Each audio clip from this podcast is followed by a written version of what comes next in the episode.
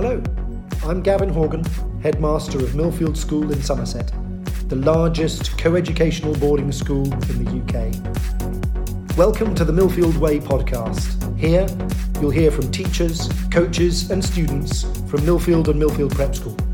Millfield is traditionally different, and this is the Millfield Way. Hello, and welcome to this Millfield Way podcast in conversation with Adam Sutton. My name's Liz Webb, and for this episode, I'm delighted to be joined by Chartwells nutritionist, Adam Sutton.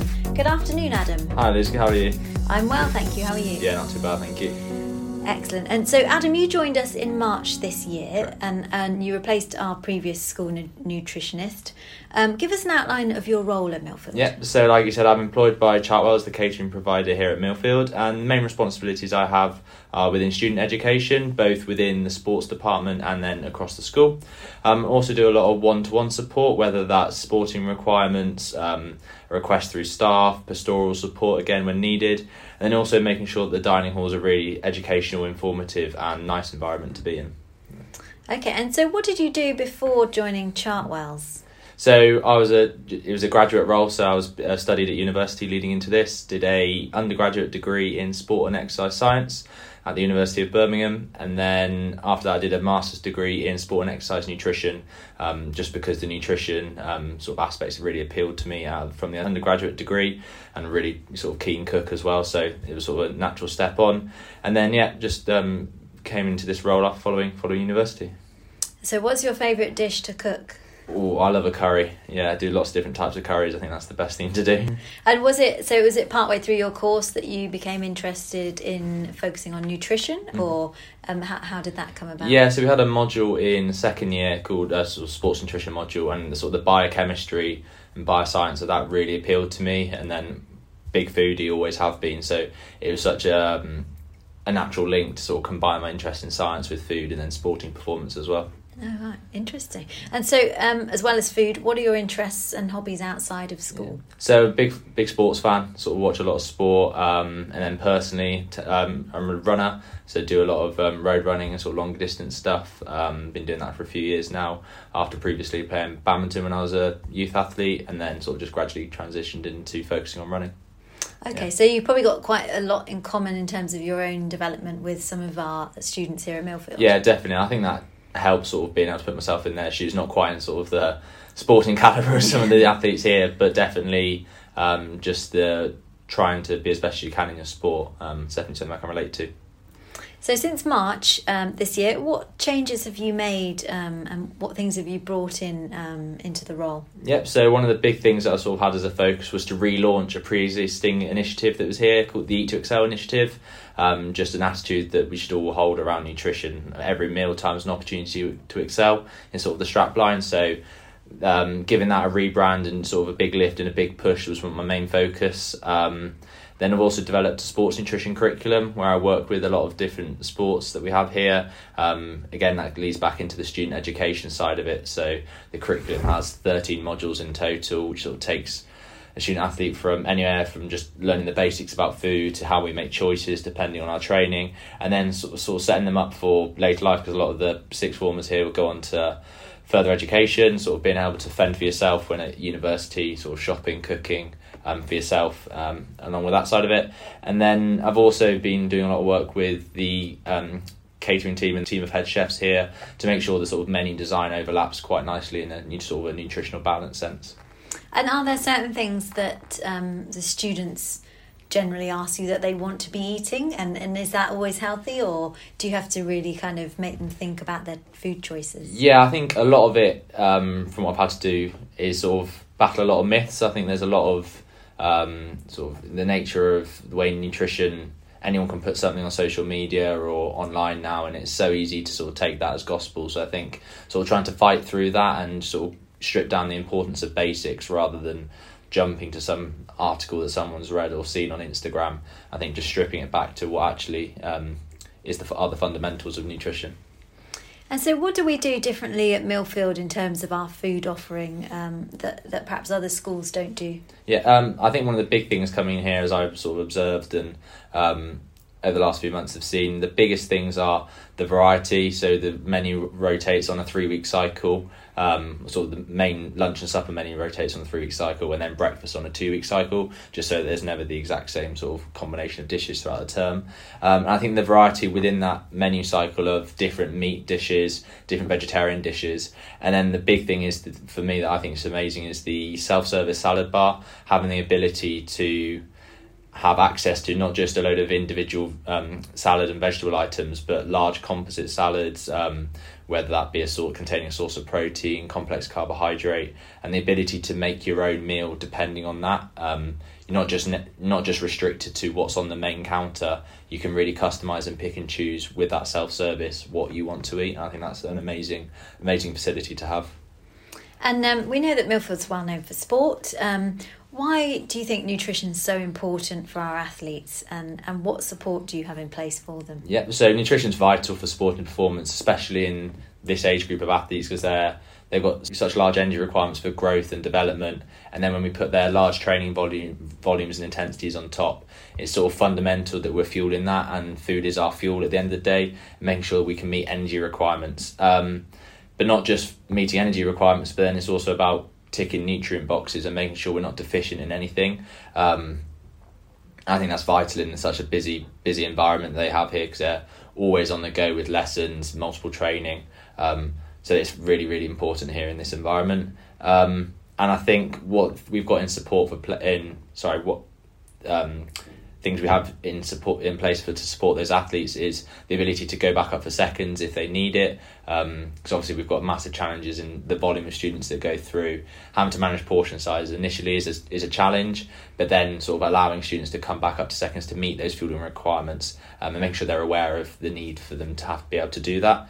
Um, and then other support in place would be the um, education curriculum, so making sure they can have the have the knowledge like knowledge is power in the dining hall so make sure they can make the correct choices um, for their training and for their sport. And then leading on from the eat to eat to excel initiative as well uh, sort of a signage and labeling system in there to allow them to make the best choices um, for their sport. So they're, they're, the main sort of pillars of um, support we have in place. And are there particular groups of students say I mean, I would probably lean towards uh, perhaps our swimming cohort who do a lot of training. Um, do they need um, more calorie intake and more calories because of their training than, and perhaps rugby players uh, compared to some of the other sports that we offer? Yeah, I'd say fundamentally those ones with sort of larger training volumes and training demands will have a larger energy requirement.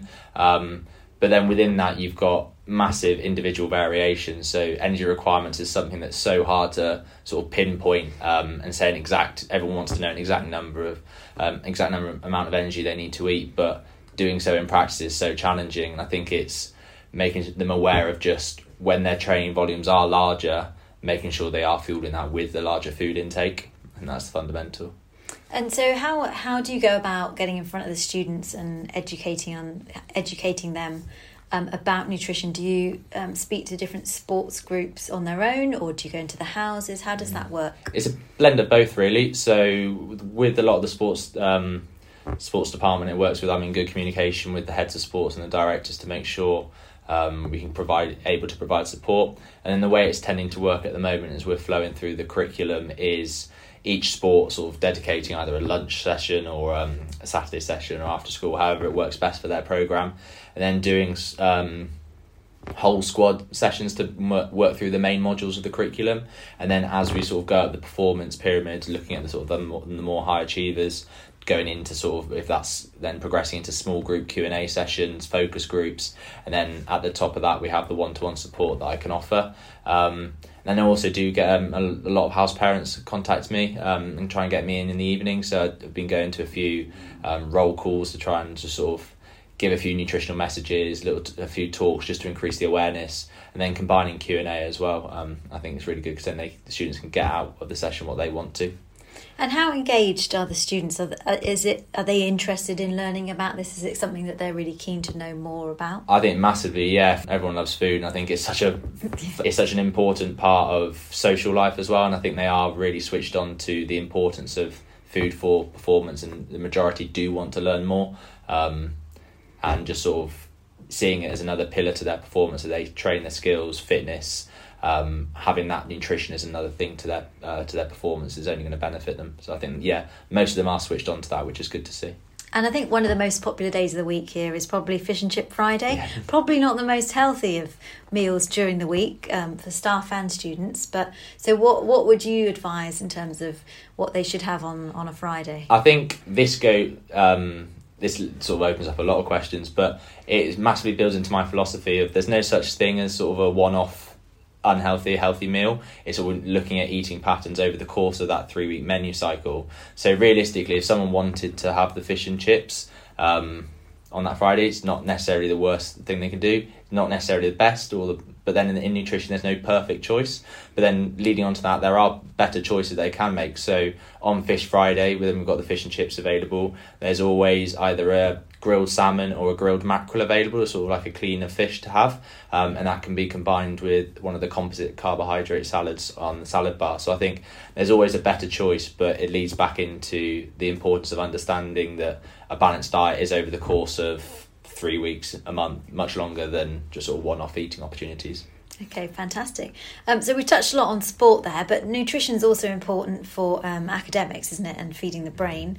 Um, can you give us an idea of how nutrition support at Millfield um, assists our students for their learning in the classroom? Yeah, I think, and this is with conversations I've had with students, it's massively underestimated the importance of making sure we are fueling ourselves for academic success. Um, as you said, like our, our brain uses um, food as fuel as well, so if we're not giving it enough energy, if we're not giving it enough nutrients it needs, we're not going to be able to concentrate as and get the most out of the lessons we need to.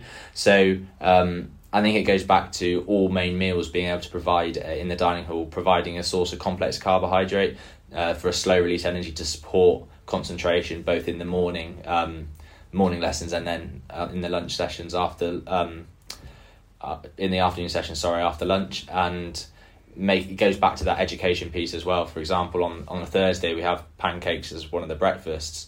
It's sort of educating them onto the fact of yeah, there's nothing wrong with having the pancake and syrup, but thinking about what could be the consequence if that's all we're going to have. Are we going to get a sort of mid morning crash? How's that then going to affect lessons? And maybe if, if it is a bowl of porridge combined with that, a better um, a better option just to support that concentration throughout the morning. And I think you've always already mentioned that um, on the serveries when people come up for lunch, there's there's a plate which demonstrates um, what would be a healthy choice for that meal. Um, was that something that um, you've just introduced, and, and what was the reason for, for doing that? Yeah, that was one of one of the things I've introduced as well. And I think massively is because we eat with our eyes. If we can sort of see what a portion size should be, and get got lots of color on the plate. Um, and sort of just ticking every sort of boxes of the balanced meal groups, then that's just only going to help the decisions moving on to the servery. So if we can see that, it sort of can help set up better choices rather than just going through the motions and sort of um, just getting what you're given and sort of accepting it rather than taking ownership and seeing, okay, that's what a meal, a meal I could make out of this service. Let's go and put it into action. Okay, fantastic. Um, and you work across both the senior and the prep school. Um, how have you adapted the nutrition offering and guidance that to target both those age groups? Because obviously, prep school we've got um, in the pre prep we start from two um, and then in the prep school, we're starting at age seven up to 13, and then obviously senior school 13 to 18. So, very different needs, I would imagine, for those developing children. How, how do you work with that? Yeah, massively. Both. Um, I think the main thing you could, would pick out is portion sizes and energy requirements, obviously, going to change throughout that. So, it's making sure that um, serving staff are sort of aware of the requirements and how much they should be put on the plate.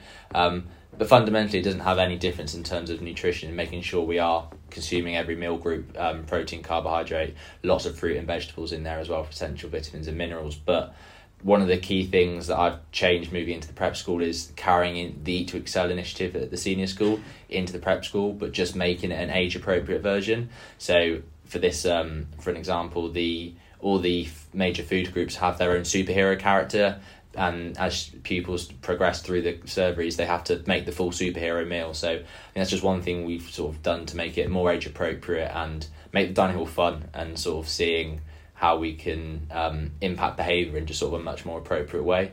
And I've been able to, I got into a um, one of the pre-prep classes, one of the reception classes, and sort of did a session with them talking through the superheroes, and they absolutely loved it, and sort of getting them excited about food and the bat of and healthy food as well. Um, and then the teacher fed back that they were talking about it all through the morning and identifying foods on their plate. And I think that's so important at such a young age. Build good habits and sort of awareness of what a balanced meal looks like. And do you also work with students um, that perhaps have food intolerances or um, are international students that may want to choose to eat certain things and not eat uh, eat other things? How do you work with them? Yeah, so um, what we do in those situ- in those situations is we um, make options aware, uh, make options available. Um, and a lot of the time, just because the nature of the volume of people going through the dining hall, a lot of those things have to be either asked for at the servery or uh, made on request. So, for example, in the morning, um, we can make gluten free porridge, we can make dairy free porridge, um, and just making students aware that they can request that and that will be made made to order for them. I think that's the biggest way that we can sort of um, cater for all those individuals. And then the international students, I think um, massively different cuisines and taste profiles that everyone prefers, um, and that just goes back to we can't you can't sort of please the, everyone every single person going through the dining hall, but making sure that they are able to make meals which do satisfy them. So, for example, if it's using a classic example of spice. Um, a dish might be quite mild, but then we've always got chili flakes available or other spice, um, hot sauces um, for them to make things that suit their taste profile better. Um, so, what are your three main takeaways, Adam, for our listeners with regards to nutrition at Millfield? Yep, I would say, sort of, if I were to break into three different things, it would be balance, um, not focusing on those specific meal opportunities and looking at the whole menu cycle as a total 21 days and just thinking, okay, a single meal might not be balanced or I might not have made the most balance, the most optimal or balanced choice then.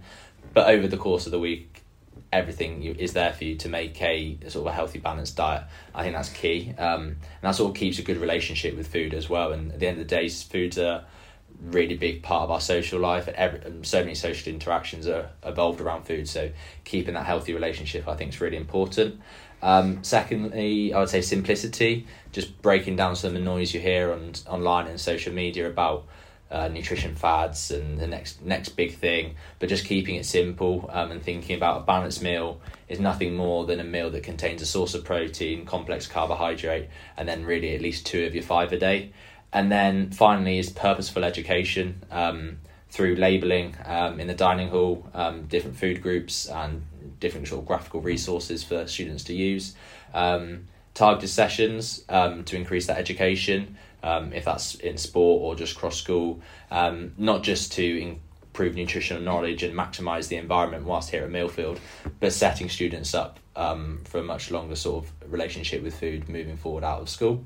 Um, and yeah, that would be the sort of main things I would summarise it with. Fantastic. Um, so, if our listeners want to find out more about nutrition at Millfield, where can they look? Yep, so there's information about the food offering on the Mil- Millfield School website, and then there's also Millfield Nutrition social media accounts, um, both Twitter and Instagram. Okay, fantastic. Um, thank you for telling us all about um, nutrition at Millfield um, this afternoon, Adam. I hope you have enjoyed this episode of the Millfield Way podcast in conversation with Adam Sutton. Thank you and goodbye.